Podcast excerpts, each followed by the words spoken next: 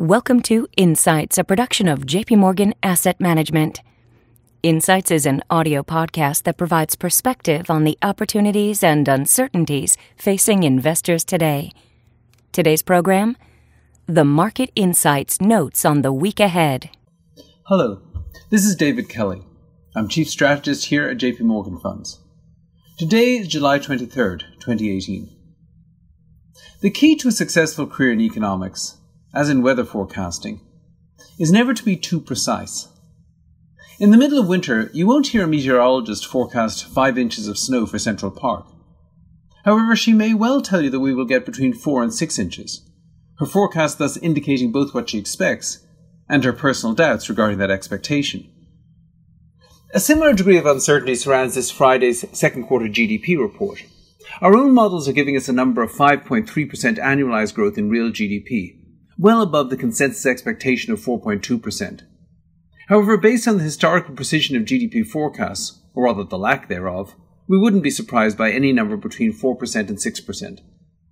Still, real GDP growth of between 4 and 6% may be widely interpreted as an economy surging to an out of control pace.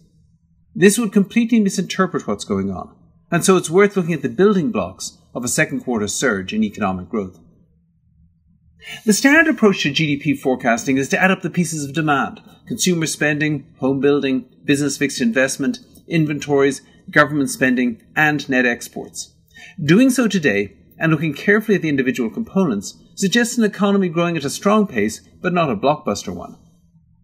First, consumer spending, which accounts for almost 70% of demand, appears to have grown at about a 3.3% pace in the second quarter. This is good, reflecting some of the stimulative effects of the tax cut. However, it represents a more modest 2.6% gain in year over year terms due to weakness in the first quarter. Late in an economic expansion and with little remaining pent up demand, consumer spending is unlikely to lead growth going forward. Something similar could be said about home building. Second quarter housing starts came in at 1.262 million units, actually down from the 1.317 million units in the first quarter. Rising home prices and mortgage rates are beginning to crimp affordability. Weaker immigration and declining birth rates may be impacting demographic demand, and a lack of construction workers could be impacting supply. While home building activity is healthy, it probably grew by less than 4% annualized in the second quarter and doesn't have much potential to boost GDP growth going forward. Business fixed investment should do a bit better, rising by over 5% annualized in the second quarter. However, about a third of that increase comes just from more spending on energy infrastructure. Elsewhere, while investment spending is growing, it is hardly booming. Investment spending is a sensitive plant, needing a multitude of conditions to be just right if it is to grow strongly. While profits are very strong, as witnessed by the current earnings season, and the tax code now favors capital spending, business concerns about the long-term pace of economic growth, the level of the dollar, and the end game in current trade disputes may be delaying some investment decisions. Inventories are a big swing factor in any GDP forecast and are notoriously difficult to forecast. Real inventories have now grown more slowly than real GDP for five consecutive quarters, and the second quarter should make this six in a row. However, even if stockpiles grow by just 1.2% annualized in the second quarter, they will add about three tenths of a percent to real GDP growth. Despite the relaxation of federal spending caps at the end of last year, it appears that federal outlays are growing rather slowly. However, state and local spending looks a bit stronger, so overall government spending may have risen 1.8% annualized in the second quarter. So far, then, domestic demand looks strong but not booming. Adding it all up, real domestic GDP growth could be 3.7% for the quarter. But that still leaves one item out. Based on trade data from the first five months of this year, it appears that real exports fell or grew by 11% in the second quarter, while imports didn't grow at all. Now, it's possible that this is just a statistical aberration, as companies now facing much lower taxes domestically are willing to admit that a greater share of the value added is actually being produced in the US. Or it could be the result of exporters scrambling to send merchandise abroad before it gets hit by retaliatory tariffs. For investors, the key point to recognize that it's probably not real in an economic sense, and that any temporary benefit to second quarter GDP is just that temporary. If all of this is the case, then even if growth surges to 4 to 6% in Q2, it will likely slide to 1 to 3% growth in Q3.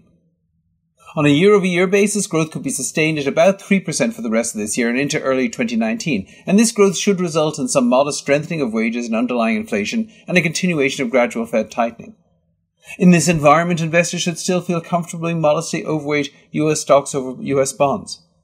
But they should also recognize that real GDP growth of 4 to 6% is, like 4 to 6 inches of snow in Central Park, an unusual and temporary event.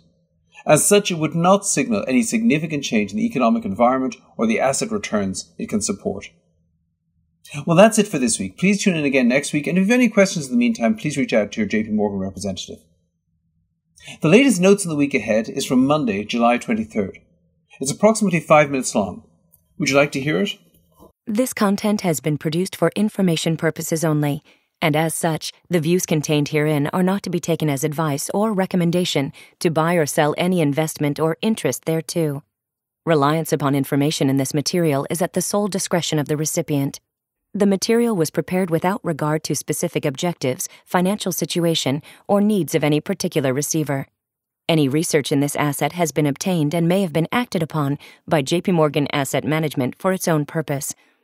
The results of such research are being made available as additional information and do not necessarily reflect the views of JP Morgan Asset Management.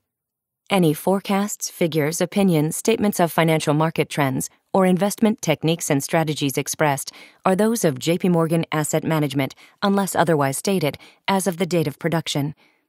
They are considered to be reliable at that time, but no warranty as to the accuracy and reliability or completeness in respect of any error or omission is accepted. They may be subject to change without reference or notification to you. JP Morgan Asset Management is the brand for the asset management business of JP Morgan Chase & Company and its affiliates worldwide. JP Morgan Distribution Services Incorporated. Copyright 2018, JP Morgan Chase & Company.